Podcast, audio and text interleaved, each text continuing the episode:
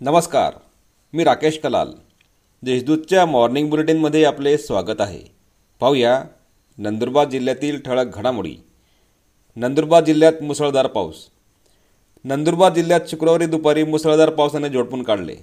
या पावसामुळे जिल्हा जन्म झाला असून गहू मिरची पपई आदी पिकांचे मोठ्या प्रमाणावर नुकसान झाले आहे.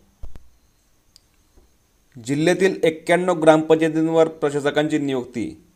जिल्ह्यातील एक एक्क्याण्णव ग्रामपंचायतींची मुदत जानेवारी ते जून दरम्यान समाप्त होत आहे. त्या ग्रामपंचायतींवर बत्तीस प्रशासकांची नियुक्ती करण्यात आली आहे. यात शहादा तालुक्यातील दोन तळोदा तालुक्यातील वीस अक्कलकुवा तालुक्यातील एकोणतीस धडगाव तालुक्यातील एकवीस नवापूर तालुक्यातील अक एकोणावीस ग्रामपंचायतीचा समावेश आहे.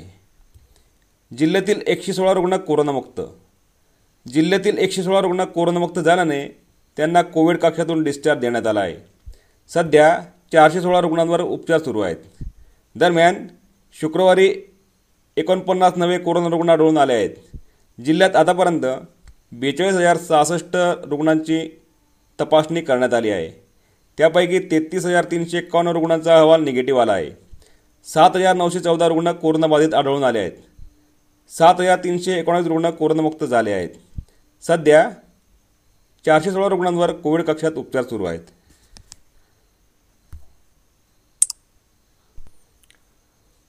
तळोदा पालिकेच्या विषय समित्यांची तेरा जानेवारीला निवड. तळोदा नगरपालिकेच्या स्थायी व विषय समित्यांची मुदत संपत असल्यामुळे नवीन समिती व सभापतींची निवड करण्यासाठी दिनांक तेरा जानेवारी रोजी विशेष सभेचे आयोजन करण्यात आले आहे. त्यामुळे सभापतीपदी कोणाची वर्णी लागते याकडे तळोदावासियांचे लक्ष लागून आहे. तलावात बैलगाडी उलटण्याने बैलाचा मृत्यू. शहादा तालुक्यातील सुदर्शन पार्कसमोरील तलावात उसाने भरलेली बैलगाडी उलटल्याने पाण्यात बुडून बैलाचा मृत्यू झाल्याची घटना घडली.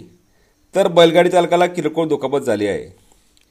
न्यू अस्लोद ग्रामपंचायत बिनविरोध.